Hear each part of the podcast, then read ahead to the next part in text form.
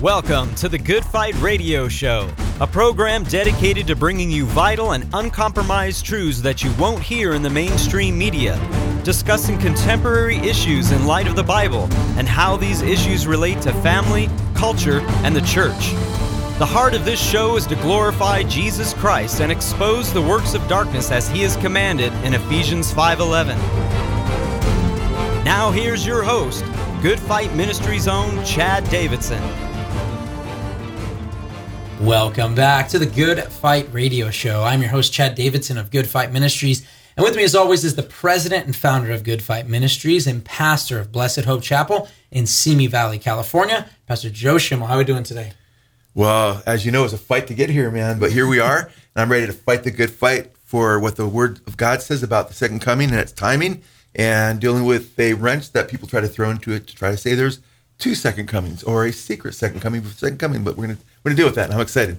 Amen. And you know what? I'm excited about this too. And guys, this is so important to us as a ministry because it is, and I haven't even let out the title, neither did Joe yet, about what we're going to be talking about. But when it comes to this issue, we're going to spend an entire hour on this. We're not going to cut this up and chop this up into two half hours for video purposes or anything like that. We're going to dig into this for an entire hour because I would say this argument is brought forth a lot when it comes for the pre trib rapture doctrine. And the basic question is from Second Thessalonians chapter 2, a verse that is typically a stronghold for post trib believers, but uh, pre tribbers like to take another verse. And I'm going to read the text and then I'll tell you what we're going to be answering. And maybe you might get a little bit of hint after I finish reading the text we'll be dealing with. Second Thessalonians, the second chapter. So if you got your Bibles, open them up. It's a great time to get into the word with us. It says, Now we ask you, brothers and sisters, regarding the coming of our Lord Jesus Christ and our gathering together to him, that you may not be quickly shaken from your composure, or be disturbed either by a spirit, or a message, or a letter as if from us, to the effect that the day of the Lord has come. No one is to deceive you in any way, for it will not come unless the apostasy comes first, and the man of lawlessness is revealed, the son of destruction who opposes and exalts himself above every so called God or object of worship, so that he takes his seat in the temple of God, displaying himself as being God. Do you not remember that while I was still with you, I was telling you these things? And you know what restrains him now, so that he will be revealed in his time. For the mystery of lawlessness is already at work. Only he who now restrains will do so until he is removed. So, with all of that, we are going to be talking about the restrainer. And as I said, this is a stronghold a lot of times for pre tribs, but there are a number of views as to who the restrainer is, or in some instances, what the restrainer is. And so we want to go over all of those. In fact, we're going to go through 10 different views regarding the restrainer. So, so Joe, is there anything you want to say before I give you the first one? Yeah, I want to say, you know, as you're setting this up, when you look at this passage, Paul's very, very clear as to when the rapture will take place in relationship to the apostasy of the fallen away and the Antichrist. I mean, when Chad read it, it was spelled out.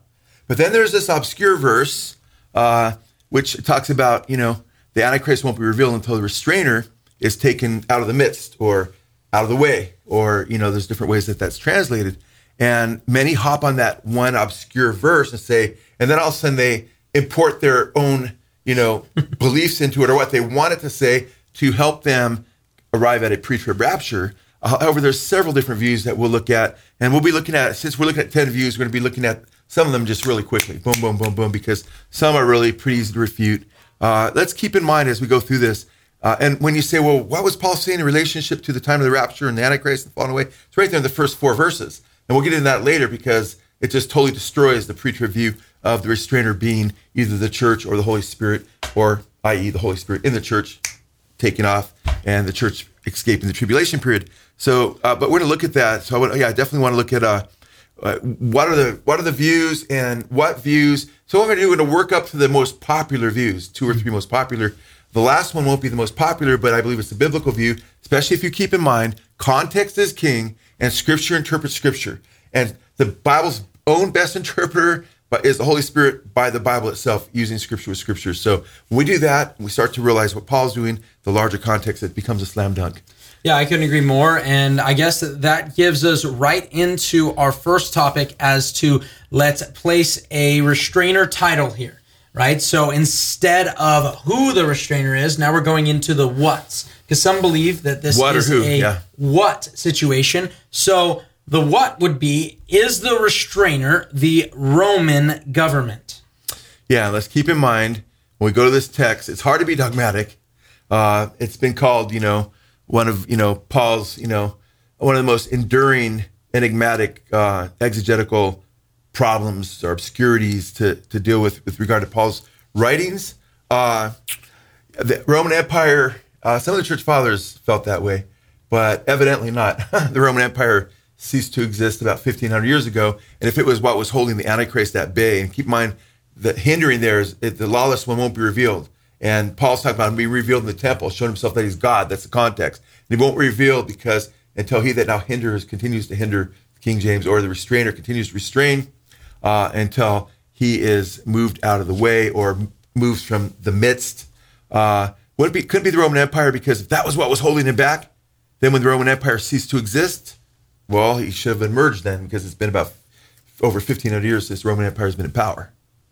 Okay, well, I guess we'll move on oh, from that. Let's one. go a little further on that Okay. one in case someone says, "Well, what about you know maybe they'll be revived?" Well, Oh, that's hasn't been here for Yeah, all these that's a good times. But hey, also uh, there is a the first one in the in the Greek is neuter, and that could refer to more uh, a more general, non-specific personal being. Yeah. But the second time you see restrainer, it's he. It's a masculine pronoun. It's it's speaking of an a- an agent, a, a a personal agent. He being either a spirit or a an angel or a, uh human being. Some believe it's even a specific human being, which we'll get into in a little bit. Uh, which I don't believe it's speaking of a specific human being. So uh, the Roman government wouldn't fit the second usage of restrainer there. He uh, don't usually speak of the Roman government, or and Paul certainly didn't, as that I'm aware of as a he. No, okay. Well, I, yeah, I think that's really good because do, a lot of people will say, well, it's going to be this revived Roman government and so forth. And so I guess the next one would be is the restrainer specifically the binding of Satan? Yeah, that won't work either. uh, because, you know, you have at least Satan being bound here. So you have some scriptural, not support of this being the restrainer, but the idea that Satan can be restrained, and he's restrained definitely at the end of the, uh, at the beginning of the thousand year period. That's in Revelation chapter 20. However, the restraining that Paul is talking about is restraining that's talking that's taking place in his day. He that now hinders is hindering. He that is restraining is restraining. And Paul says he's restraining the spirit of lawlessness, the, the mystery of iniquity, uh, the, the, the spirit of Antichrist, as John calls it. And, and Paul calls it the mystery of iniquity or the mystery of lawlessness that is already at work. And he's not even, I don't believe, talking about general lawlessness, but he's talking about that, that eschatological lawlessness that brings forth the Antichrist and the spiritual diabolical dark powers that bring him forth in the end of days. So, uh, and keeping these demonic diabolical powers at bay. So, uh, it's kind of, you know, it's really hard to understand it as being the binding of Satan, meaning in Revelation 20, which is what a lot of people say, oh, it's the binding of Satan. You know, in, Re- in Revelation chapter 20, Satan's bound. Yeah, he's bound after the second at the second coming of Christ when Christ comes in Revelation 19, uh, and that's still future. Jesus hasn't returned yet, and he's bound at Christ's second coming. He's bound for a thousand years. Uh, we're talking about someone who's being bound right now, someone who's restraining right now, not Satan being restrained later, but being restrained right now, and then allowed to come or to bring forth uh, the Antichrist and so forth. So that doesn't fit the chronolo- chronology of the book of Revelation or the end times because the restrainer, whoever it is, is holding the Antichrist back, and he's not unleashed or allowed to uh, have power until the middle of the seven years of Daniel, the 70th week, that seven year period, in the middle of the 70th week, because the context is him sitting in the temple. He's being withheld from sitting in the temple of God to show himself as, as God. So when Satan is allowed to do that by the Lord, then he will pick an Antichrist. If Satan was allowed to years and years and years ago, uh, and God stopped restraining him, he could pick a man to be the Antichrist, but he's going to pick a, a specific man at a specific time in the Lord's timing. And it's not, it's definitely not the binding of Satan in Revelation 20. That's the millennial binding. All right. Well, I guess if it's not the binding of Satan, another one would people would say is that it actually is Satan. The restrainer is Satan. What we say to that? Yeah, and that that view, some people, very minority amount of people believe that view. Not that that makes it wrong, but it's just doesn't really fit the grammar there, uh, because the contrast. I I specifically believe when it first speaks of the restrainer that it's in the neuter to contrast it with, uh, I, I should say, the Holy Spirit or the the church or the archangel Michael or whoever it is is being spoken of, and we have a definite conviction on who it is. But I'm just throwing out the views right now. Whoever it is is spoken of as a, as a he the second time, but the first time he's spoken of, he's spoken of in the neuter, you know, and uh, which is kind of interesting because that wouldn't seem to fit Satan. And the neuter is, I believe, contrasting with the he that's being held back, you know, and there's a distinction between the one being held back and the one who's holding him back.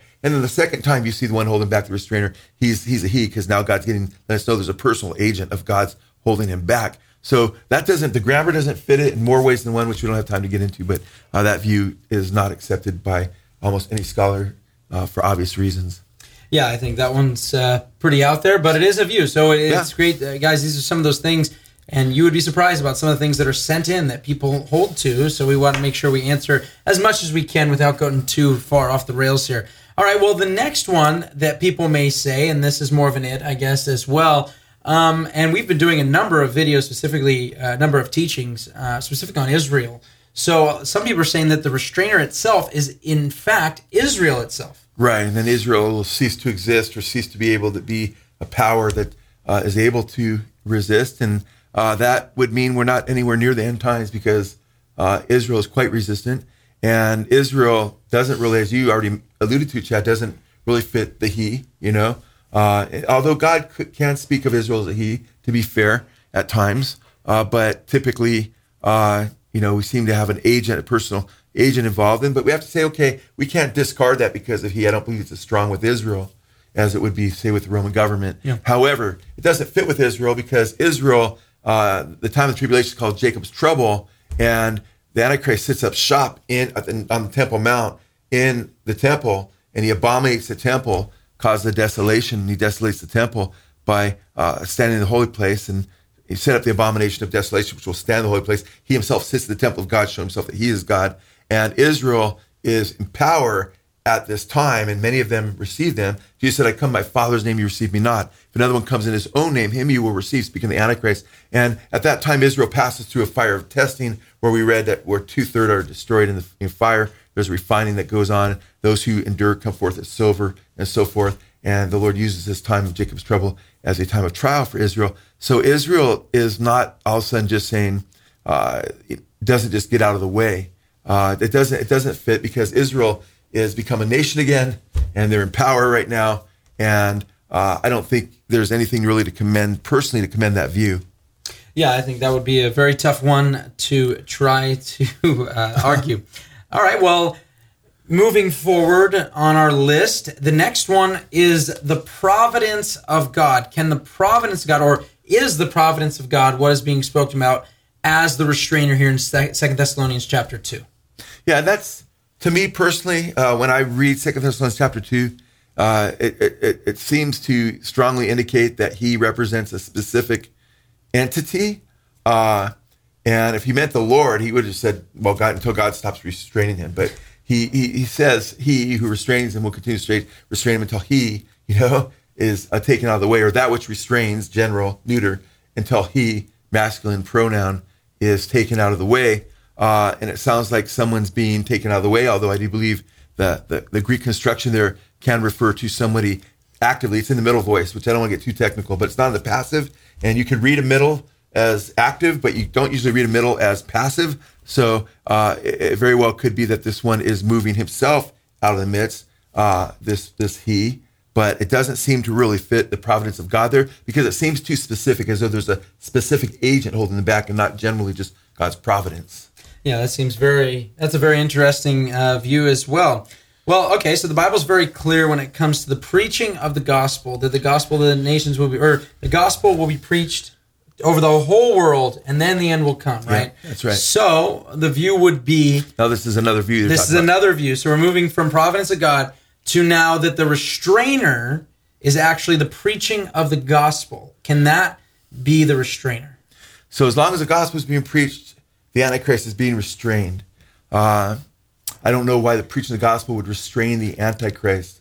Uh, in fact, Satan's very active in trying to blind people from the gospel and instilling seeds. It doesn't banish him from coming to any kind of power. Uh, and it would contradict uh, a verse that you just brought up, Matthew 24, 14, Chad, where Jesus said, The gospel of the kingdom will be preached in all the world as a witness to all the nations, then the end will come. So the gospel is being preached all the way until the end of time. In Matthew 28, 18 through 20, Jesus said in verse 18, All power in heaven and earth is given unto me. And then verse 19, you know, go ye therefore into all the world, you know, baptizing them in the name of the Father, Son, and the Holy Spirit, teaching them to observe all the things that I've commanded you. And lo, I'm with you always, even at the end of the age, as they preach the gospel. He's with them to the end of the age. And the gospel is being, even you say, well, yeah, but a lot of believers will be killed at that time, and the gospel won't be as prominent. Well, the gospel is going to be more prominent. You're going to have the two witnesses who won't be able to be killed for 42 months. You have an angel in Revelation 14, verses 6 and 7, who's preaching the gospel in the mid heavens, you know, and they're not, not going to stop that angel. So the gospel is definitely being preached uh, during the tribulation period, and it's not the gospel ceasing to exist or be preached during the tribulation period. Well, I think that one uh, is thoroughly answered there. I think time we have, that you one's know. pretty. That one's uh, not not too tough. So so the, the, these are important. So we've gone through one, two, three, four, five, six different views on what this restrainer could be, and people hold to these views. So we're trying to make sure we give enough credence to the point of actually answering them. So the next one is interesting because you have the apostle paul writing second thessalonians but this viewpoint would actually say that paul was writing about himself and he is actually the restrainer Yeah, uh, man by the name of Cullmann, he he teaches that. Well, he say the neuter refers to the general preaching of the gospel, and the he that Paul's speaking of is Paul himself. That it was because of through, through Paul that the Antichrist is being hindered from coming uh, into, you know, prominence and sitting in the temple of God, showing himself that he is God. Uh, that doesn't work. The Apostle Paul was killed in the late '60s, uh, according to uh, church tradition and under you know history, uh, beheaded by Nero. And so, in the last 1900 years, we haven't seen the Antichrist. So, if, if Paul was holding uh, forth the mystery of iniquity and Satan for bringing forth the man of lawlessness, that doesn't seem to make a lot of sense either. yeah i don't see paul making a lot of sense here for this text whatsoever but as you said you mentioned cullmann and there are those who hold to these things. So we want to make sure we try to answer them whenever we can. And guys you're listening to the good fight radio show. We're talking specifically about the restrainer. Now we've already read through second thessalonians and now we are going to be digging into three of the biggest views i'd say three of the most popular views concerning who the restrainer is. And this one this is why we kind of went through those ones. You went through them pretty quickly but hopefully that will suffice in terms of giving you a good answer as to why none of those uh, seven could actually meet the requirement i'm sorry none of those six is that six or seven seven, yeah. seven Right. none of those seven could actually meet those the requirements but i think it gets a little more tricky here and we got to really dig in here because the next one is a very, very popular one, Yeah. especially as we talked about in the beginning, when it comes to those who believe in a pre trib rapture. And I think that the next two that we go over, a lot of times I see them kind of intertwined a lot of times when they're explained um, one way or the other. But nonetheless, this view is that it's actually the church, that the church is actually the thing that is restraining. So, and so therefore, the church is the restrainer. So, Joe, why can the church not be the restrainer? How about that? Yeah, when you look at all these different views, and we're not like belittling the people that hold these different views. Right. Uh, you know, it's it's enigmatic. We agree that it's you know it's a little mysterious. What's Paul's who's Paul referring to there? But we do believe when you put scripture with scripture, it blows you away how clear it becomes. I mean, to me, it's like to me, it's becomes very very obvious. Uh, and I don't say that with scriptures that are you know uh, obscure that have no support elsewhere. Uh, that there's an obvious tra- uh, interpretation, but whether it's Oscar Cullmann saying, "Hey, you know what? It's the Apostle Paul. He's the he there," or others, uh, you know, at least you know they're trying to understand. They try to give forth a viewpoint. But the next two viewpoints, that is the church, number eight, or it's the Holy Spirit, as we'll look at later, number nine. Uh, these views are believed widely because they're used to support the idea that we'll be raptured before the uh, Antichrist takes his seat in the temple.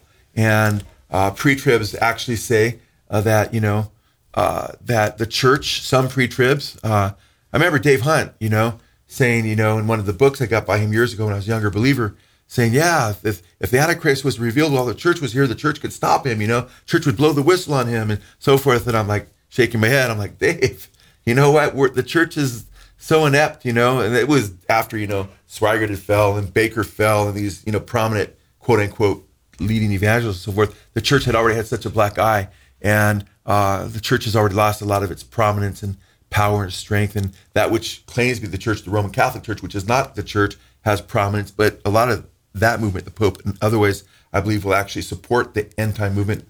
Hopefully, there'll be an exodus of many Pope Catholics. Francis makes a lot of sense for that, but yeah, it's playing some kind of role, possibly. We'll see, you know. Uh, but uh, the church, to say it's the church, first of all, uh, let's just get this out right off the bat. You never ignore the clarity of a declaration in a passage and then ignore what it states regarding, for instance, the time of the rapture regarding the church, and then take that which is obscure and interpret it as though it's clear, and then reinterpret that which is clear as though it's obscure and has to bow down to that which is obscure. And what I mean by that is Paul very clearly states that the church will not be raptured until the Antichrist is revealed.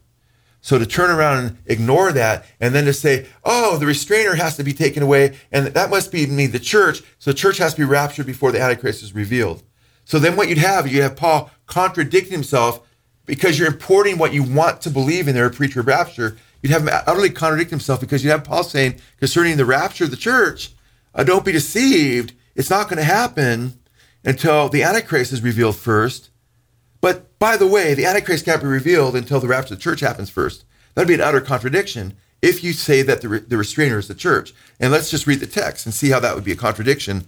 Now, with re- we request you, brethren, for chapter 2, verse 1 of 2 Thessalonians, with regard to the coming of our Lord Jesus Christ and our gathering together, okay, to him. That's the rapture.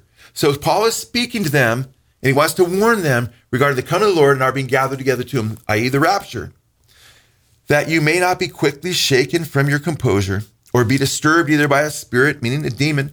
A demon want to deceive you on this, or a message, maybe a prophecy, false prophecy perhaps about a secret coming. Margaret MacDonald, check out our video left behind led astray, or a letter as from us, as though a counterfeit letter, or or as Paul in his letters is somehow teaching that this gathering is going to be before the Antichrist, pre-trib. He says, concerning Christ coming, are being gathered together to him. Don't be deceived by a spirit or letter as from us or a, a message as from us to the effect that the day of the Lord has come, or the King James has is at hand, meaning imminent, any moment. Or the, probably the best translation here, and I've studied the Greek in this quite extensively, uh, is probably best translated has come to be at hand. Meaning it's it's coming or it's very imminent. And he says, "Let no one in any way deceive you, for it will not come." What will not come? What's the subject here? The coming of the Lord to gather us together. That's the context. The coming of the Lord to gather us together. He says it will not come unless the apostasy comes first, the falling away. Okay?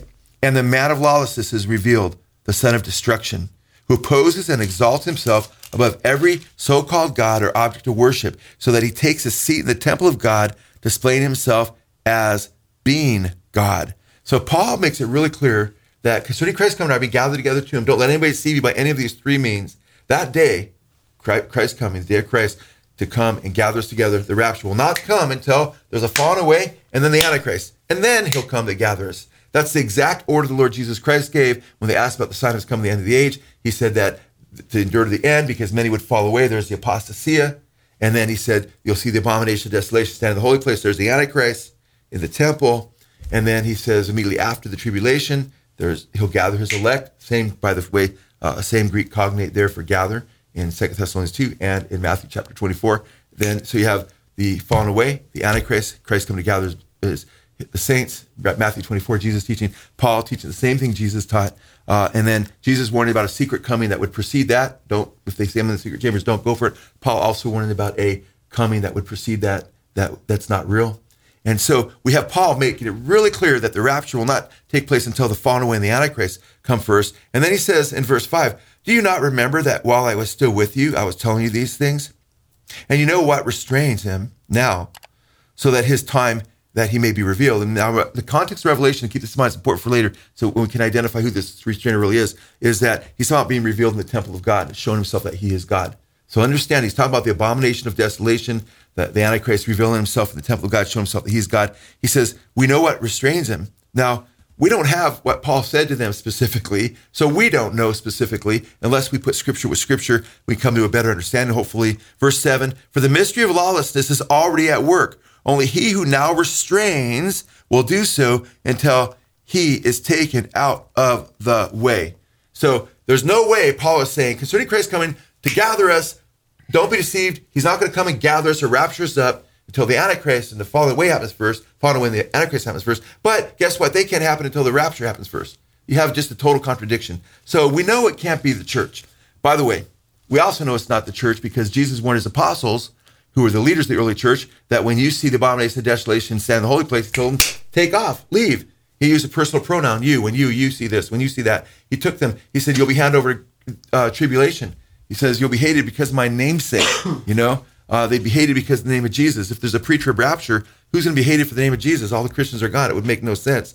Uh, so, by the way, we see throughout the book of Revelation, we see the church on earth during the, the uh, book of Revelation, Revelation chapter 13, when it talks about the mark of the beast and how it'll be issued forth, and everybody will have to take a mark on the right hand or their forehead. No one can buy or sell without it. We read in Revelation chapter 13, there was given him a mouth, speaking of the Antichrist, speaking arrogant words and blasphemies, and authority to act for 42 months was given to him.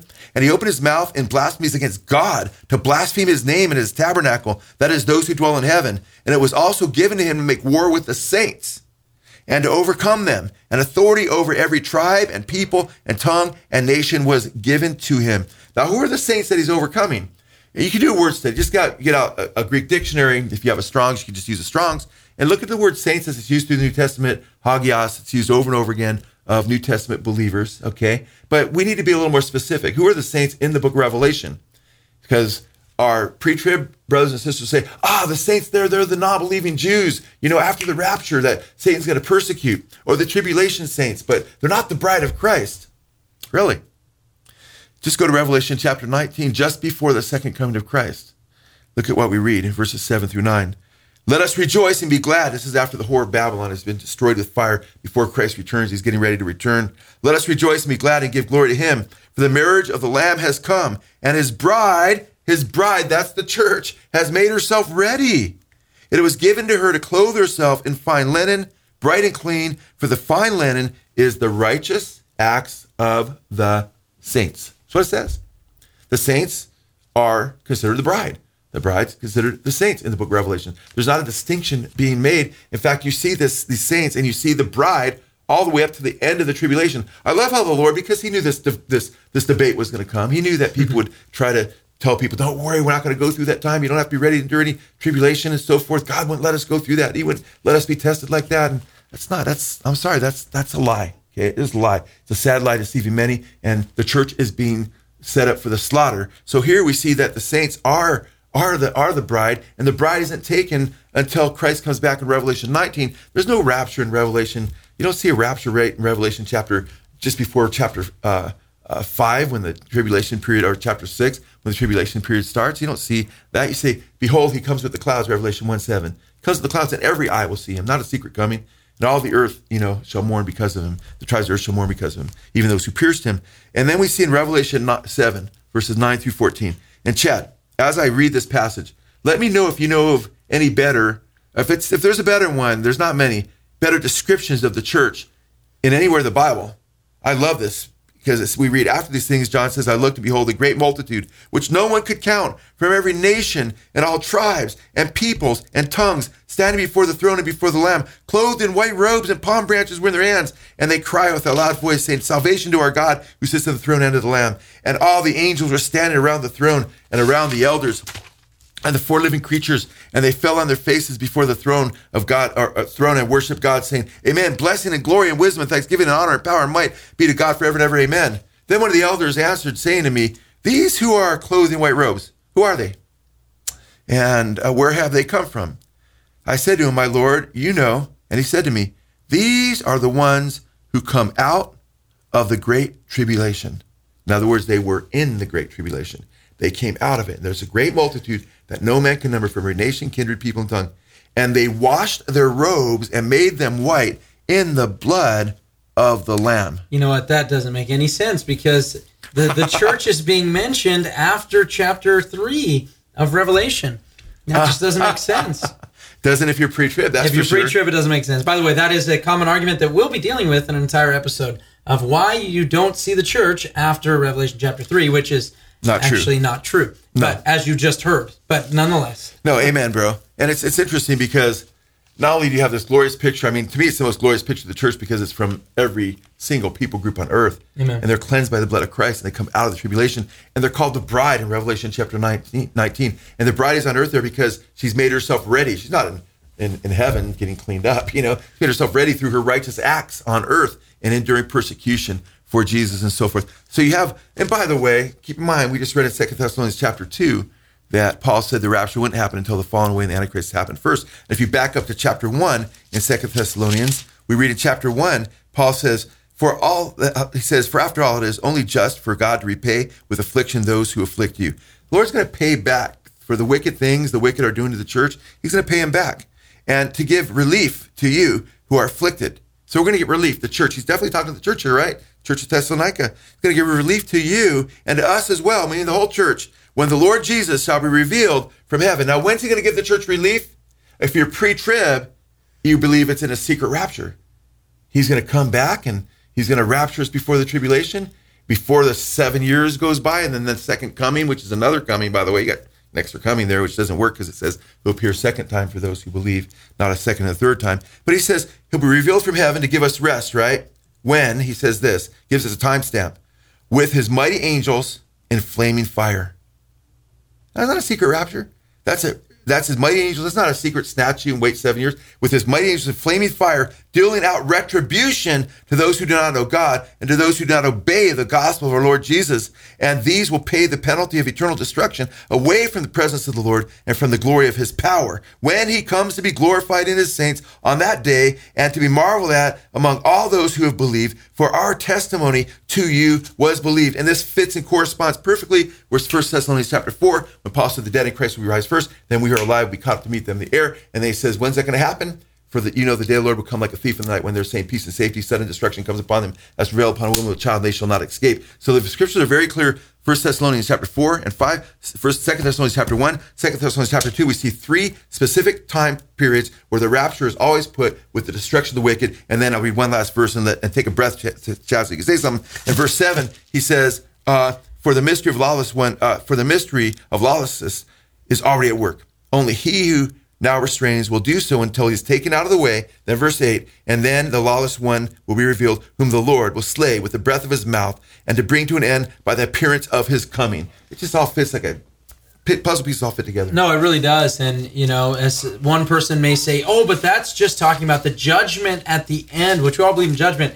But what is the context of this Second Thessalonians Amen. 1? What is the thing that he's talking about will happen? The church will get there, not the judgment on the other people, but actually that's accompanied with it, but it's their relief. And I think that's such Yeah. a key thing that is being stated by Paul so clearly that you would have to just go like this while reading it Yeah. to not get what I, I beg my preacher friends, look at the text. Read Second Thessalonians chapter 1. Read First Thessalonians 4 and 5. He puts it with the destruction when he comes like a thief of the wicked. He puts Second Thessalonians chapter 1 when he comes with mighty angels of flaming fire. That's when we get our relief. To destroy the wicked at his second coming with his holy angels. And read Second Thessalonians chapter 2. It doesn't happen until the Antichrist is revealed. Then the rapture. Our preacher friends have it all backwards. You need to you need to just bow down to the scripture on say, We love you. Praise the Lord. yeah i think i think one of the great things here is we talk about this all the time you know the the fact that we actually can find multiple timestamps of when the Absolutely, rapture takes everywhere. place in scripture. We, we we find it without a doubt. We don't have to do shadow games. We don't have to you know oh well in this wedding feast you do this and, and, and so forth. We can literally say second thessalonians 2 gives us the timestamp. What events will show and be before the rapture? Then Matthew 24, uh, 29 through 31. It is so abundantly clear that once again, you have to make up this whole menagerie of nonsense to go around it Yeah, to get you do. away from what is clearly stated in these timestamps. So that's what we're trying to say is read it so clearly And that's what we believe is happening a lot of times before we get any, even into the the last group of the of people that believe something about the restrainer that we don't agree with. Before we get even even get into that one, it's just looking straight at the text and saying,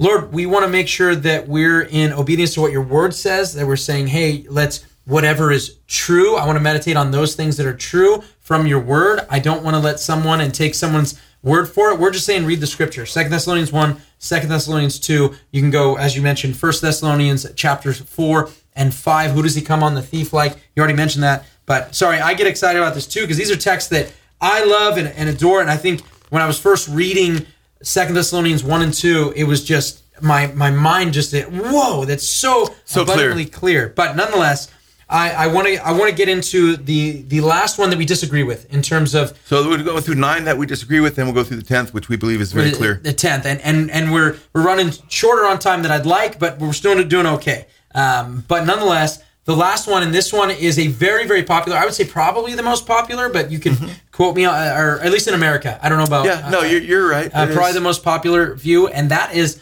that the Holy Spirit is in fact the restrainer. And this is not just held by pre-tribs; this is even held by those who are involved in pre-wrath, uh, by by many of those who espouse pre-wrath and so forth. So let's answer this: Is the restrainer the Holy Spirit? Yeah, so here we have this. Uh, a lot of people say, "Oh, it's the Holy Spirit who's holding him back." Uh, he is the Holy Spirit. Refers to the Holy Spirit. Uh, in fact, Got Questions, Got Questions website, which has a lot of really good answers for, for They believers.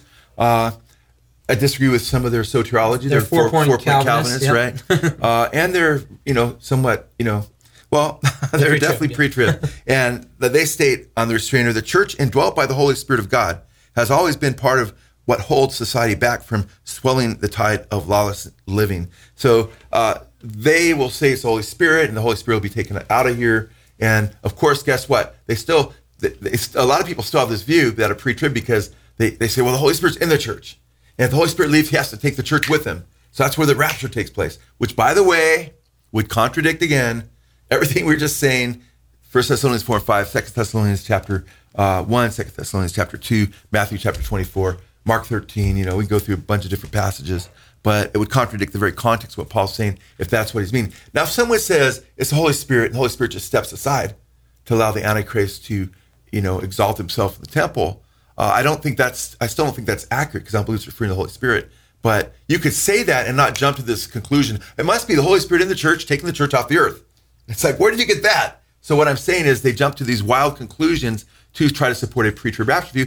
And frankly, it's because there's no clear verse, and we would be ten thousand dollars poor as a church if there was, because we offered ten thousand dollars to just years ago. We had that offer going for some time, uh, just for one clear verse that teaches a preacher of rapture. And I was surprised that not more people uh, didn't. More people didn't try. It was very public. Didn't try to even get it because they can. And we have a bunch of quotes from pre-trib leaders. I used it with Dr. Stauffer in my debate with him in Colorado when they invited me up there. I quoted him and others saying there's not a clear verse that teaches a pre-trib rapture. Uh, John Walvoord and others admit that. Uh, but they want to take a verse like this, which they know it doesn't clearly teach pre-trib, but they want to impregnate it with their viewpoints, which makes it contradict the first four verses of the passage itself. If you start at 2 Thessalonians 2 1. But it, it, it, I don't believe it refers personally to the Holy Spirit, especially not the Holy Spirit being taken off the earth. Uh, uh, this is what the Got Questions website states, quote, it makes much more sense to say that the Holy Spirit is curbing the devil than a than a, a political entity or even an angel. The Holy Spirit is the one person with sufficient supernatural power to do the restraining. You catch that? It's kind of interesting. Listen to what they're saying. And actually, Got Questions is can be very, very helpful. So we're not down on the website. It's got some great things to say, uh, a lot of questions, you know. But here, mm, they dropped the ball. Okay.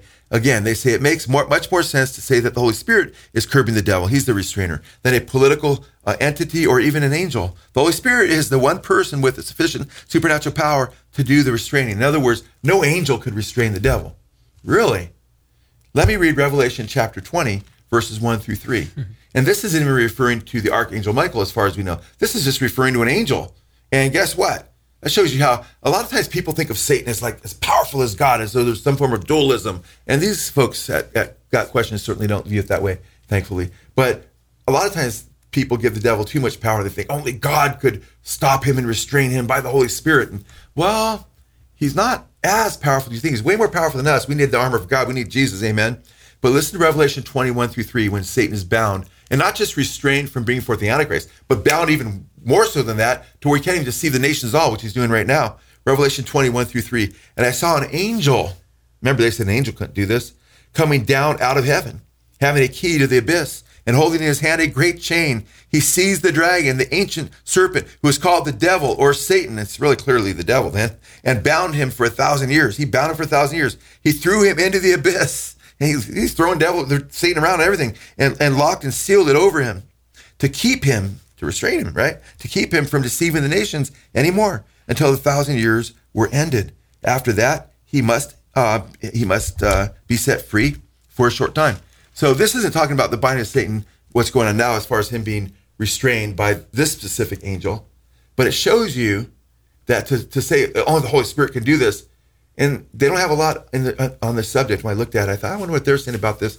Because I, you know, I thought ah, they're pre-trib and and yeah, they're saying, but I thought, ooh, interesting. They're basically stepping in it, man. They're basically saying, no, it, it can't be an angel, you know, it has to be the Holy Spirit. And I thought, wow, man, have they read Revelation chapter 20 that Satan is restrained by an angel for a thousand years and totally restrained where he can't do anything at all? So let's look at this view.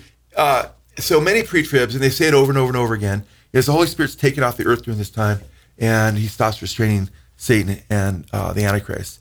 That is so unbiblical. I mean, that's just incredibly unbiblical. In fact, uh, we know in Joel chapter 2, during the tribulation period will come after this that I will pour out my spirit on all mankind.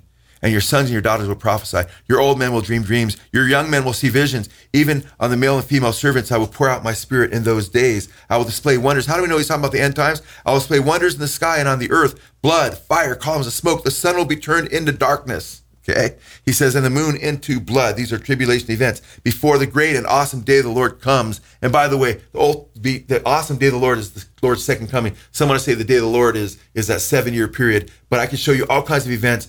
Remember, we just read that that fallen away and the Antichrist happened before the day of the Lord, 2 Thessalonians chapter 2. They'll be saved peace and safety during the tribulation period before the day of the Lord, according to 1 Thessalonians chapter 5. Elijah comes before the day of the Lord, Malachi. Uh, right here we see that there's pillars of smoke and the, uh, the sun is darkened and the moon give, turns to blood before the great and terrible day of the Lord. The day of the Lord has to do with his second coming at the very end. It's not the tribulation itself. A period, we'll, Chad, we'll probably do a whole, whole hour on that one time. When is the day of the Lord? Okay.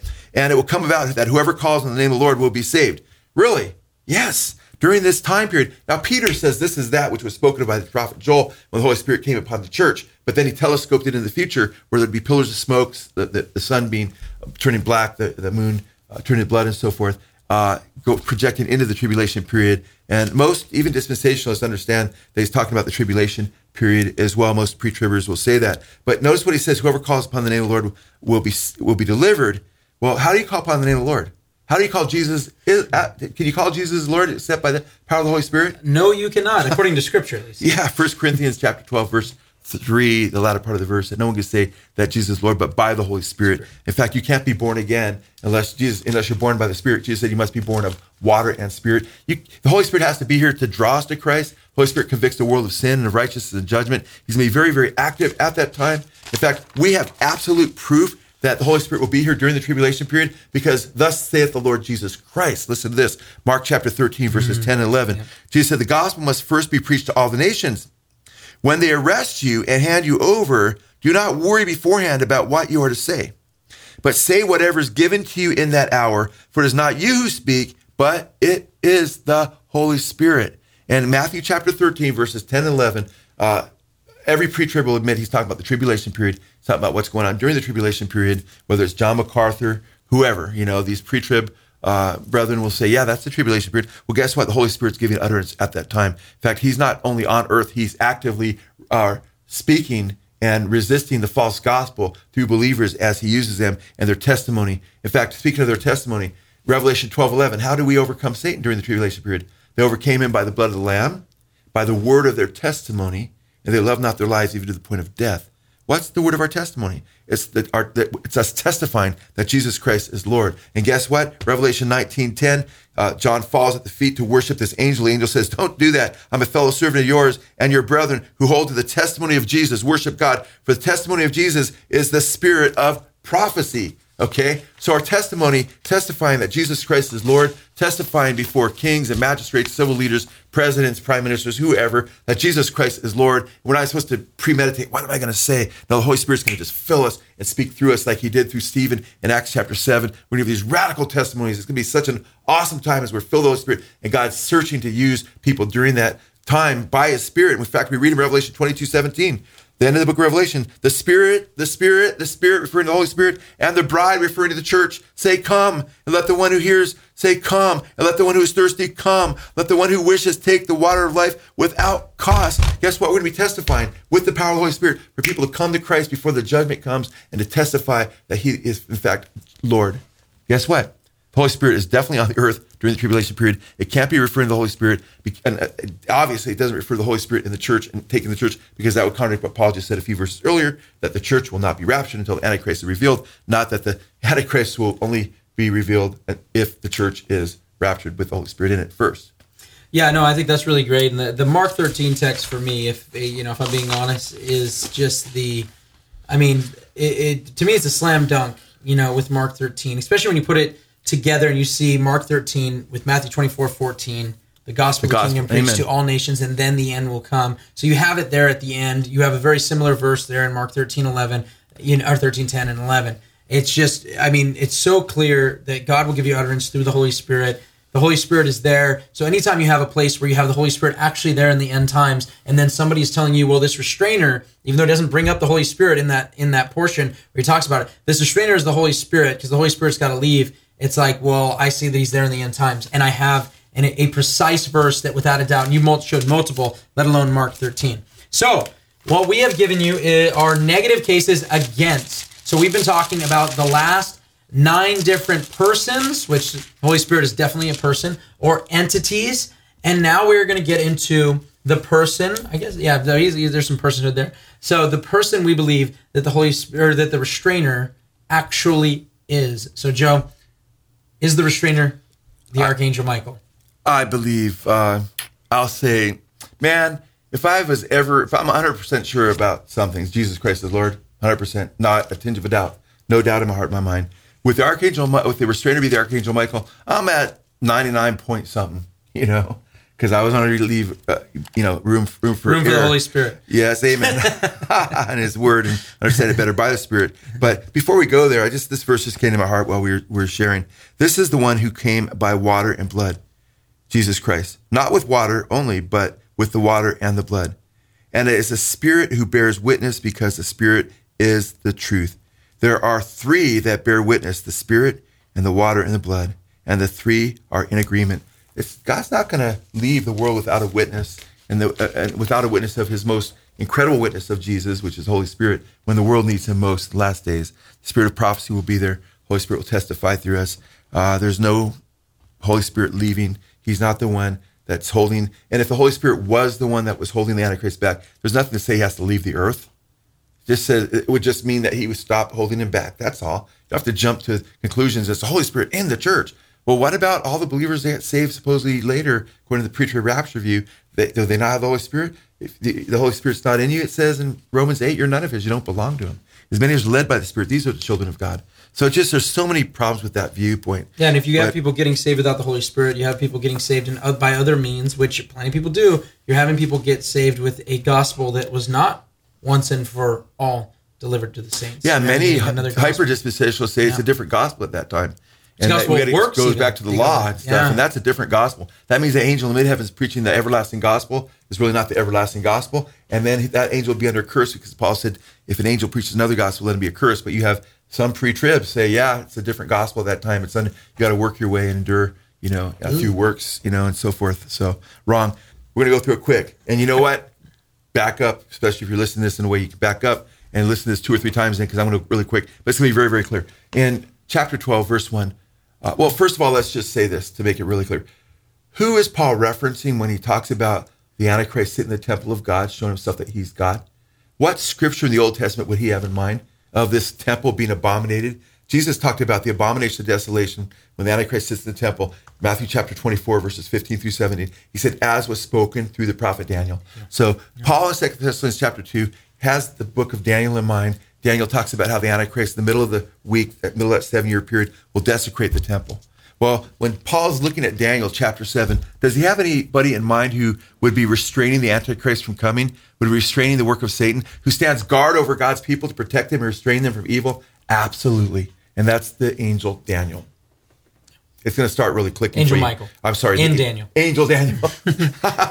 that's the angel. I don't know that one. Michael. Okay. and by the way, he's the one that's called the archangel in Jude chapter 1, which is only one chapter, verse 9. In fact, he says, The Lord rebuke you to Satan. Okay. He has a relationship against Satan. Uh, we see that very clearly. In chapter 12, verse 1 of Daniel, check this out. And it's chapters 8, 9, 10, 11, and 12 that talk about this abomination of desolation over and over again in the temple. And in chapter 12, verse 1, it says, Now at that time, Michael, the great prince who stands guard over the sons of your people, will arise. Ooh, man, at what time? During the tribulation period. He's talking about the middle of the tribulation period, by the way. The very time that the restrainer allows Satan to take over, as far as, you know, to whatever degree. It's the same time. And by the way, listen to what he says Michael, the great prince who stands guard over the sons of your people. So guess what? Michael is the great prince. He's the archangel Michael. He's the special angel, the archangel that God set to restrain evil against his people, Israel. And the time of the tribulation is oftentimes we call it Jacob's trouble. It's going to be a war against the, the uh, Israel. It's be against uh, those who have the testimony of Jesus. It says over again, believers in Christ, the church as well. Uh, so it's important to keep this in mind. And by the way, in Daniel chapter 10, there is an angel that's trying to get to Daniel because Daniel's fasting He's humbled himself before the Lord. He's crying out to the Lord on behalf of his people. And the angel is hung up with the prince of Persia, and he can't get to Daniel until guess what angel shows up? The archangel Michael shows up and helps him out you know, because he is in warfare against these entities that make up the spirit of lawlessness, the spirit of Antichrist, the mystery of lawlessness that will bring forth the Antichrist. He plays a huge role. So we read in chapter 10, verse 13, but the prince of the kingdom of Persia was withstanding me for 21 days, says this angel. Then behold, Michael, one of the chief princes, one of the chief princes came to help me, for I had uh, been left there with the king of kings of Persia, which is quite fascinating to me. And by the way, rabbinic ancient rabbinic interpretation of Daniel chapter 12, verse 1 regarded uh, the archangel Michael as the one who was restraining Satan and that he would pass by. In chapter 12, verse 1, that he would pass by or he would withdraw himself or he would pass aside, uh, he would uh, stand down and allow Satan to attack God's people. And he'll do that, okay, during this period of time, because we have other evidence of that as well. But we see that in Daniel chapter 12. By the way, when does this happen? According to the Apostle Paul in Second Thessalonians chapter 2, when Satan, when the Antichrist sits in the temple of God, showing himself that he is God, he's being hindered from revealing himself right now by the restrainer. But when the restrainer stops restraining him, he will exalt himself in the temple. When does it happen? According to the book of Daniel, chapter 9, verses 24 through 27, specifically verse 27, in the middle of the week, right, Chad? Yep. In the middle of that seven year period, three and a half years into that, that seventh week of Daniel, that last week that's hanging there, that's left, seven and a half, three and a half years goes by. Then the middle of the tribulation period, the last three and a half, which is really the great tribulation period, boom, Satan takes a seat in the temple. He, he breaks the covenant. We read in chapter 9, verse 27, and he will make a firm covenant, that is uh, the Antichrist, with many for one week, which is the nations and perhaps Israel as well. But in the middle of the week, in the middle of that, that three and a half years, uh, he will put a stop to sacrifice and grain offering, and on the wing of abominations, he will come one who makes desolate until a complete destruction. One that is decreed is poured out uh, on the one who makes desolate. So, guess what? Who's the one that's withholding the Antichrist from coming forth and doing that? Who's the one? Because what's going to happen at that time?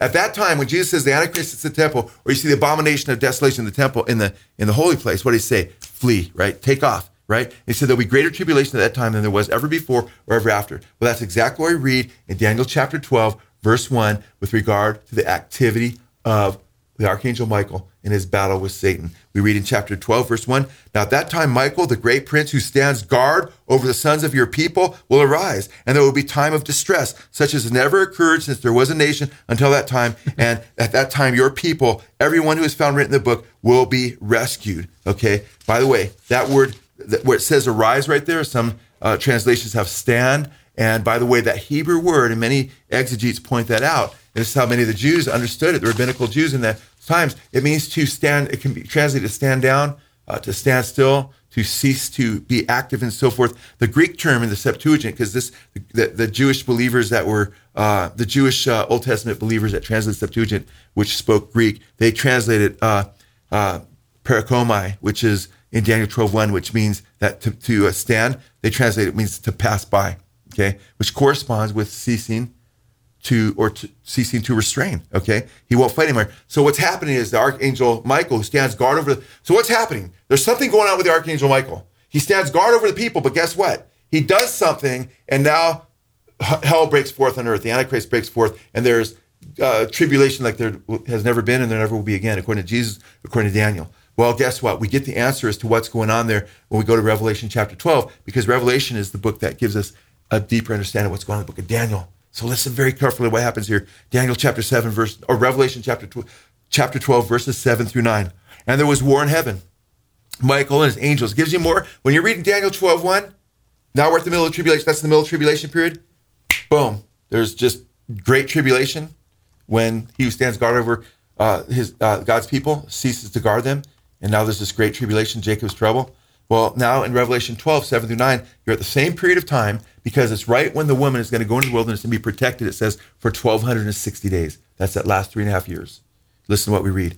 And there was war in heaven. Michael and his angels, he has his own angels, waging war with the dragon. The dragon and his angels waged war, and they were not strong enough, and there was no longer a place found in heaven. And the great dragon was thrown down, the serpent of old, who is called the devil and Satan, who deceives the whole earth. He was thrown down, and his angels were thrown down with him. And guess what happens? Then it says, Woe to the earth, because he has been cast down to you. And that's when there's this great tribulation period. So guess what? He hinders Satan, or he is hindering, he is slowing down, he is stopping Satan from doing his incredible work. And then guess what? He stops doing it. He's cast down, and then he says, Well, God says, Woe to the earth. He's not protecting you guys now. God will still be here with us and he'll get us through it. But why does God allow this? Well, Daniel 12, 7, it goes on to say, uh, I heard a man dressed in linen. He was above the waters of the river. And he raised his right hand and his left toward heaven. And, and he swore to him who lives forever and ever and said, It will be for times, times and half a time. That's three and a half years. And soon after, as they finish, listen, as they finish shattering the power of the holy people, all these events will be completed. God does not protect Israel at this time because he's allowing the power of the holy people who's relying on the power of the United States right now and other powers and not on the Yahweh to be shattered so they can cry out, God, have mercy on us. Blessed is who comes in the name of the Lord, cry out to the Messiah. And then chapter 12, verse 10 of Zechariah, see him whom they pierced. They see Jesus come in the clouds of heaven with power and great glory, and he'll establish his kingdom on earth, and all those who cry out to him will be saved. This fits, the, all the puzzle pieces fit great, and I'm glad we went through this. I, did, I wish we didn't have to cover everything because I had to go through Michael so quick, but I I think uh, you check it out, man. If it's really good, if it's exactly with what Paul's doing, Paul's referring to Daniel. You go back, you see who the restrainer is. It's the Archangel Michael. Yeah, and I think uh, we've made a good case here for against those cases, uh, specifically those first nine, and a positive case as well. So you guys can feel hopefully comfortable in this. And we're going to be working through a number of the players in the end times in an upcoming series that we're working on that we're excited to share with you guys soon enough. So thank you guys so much for supporting us, and God bless you guys. We love you guys. You've been listening to the Good Fight Radio Show brought to you by Good Fight Ministries. If you're blessed by this show and would like to partner with us, please consider visiting our Patreon page at patreon.com slash goodfight. Or you can write to us at P.O. Box 2202, Simi Valley, California 93062. Or call us toll free at 1 866 JC Truth. That's 1 866 528 7884. We hope you'll tune in next time on the Good Fight Radio Show.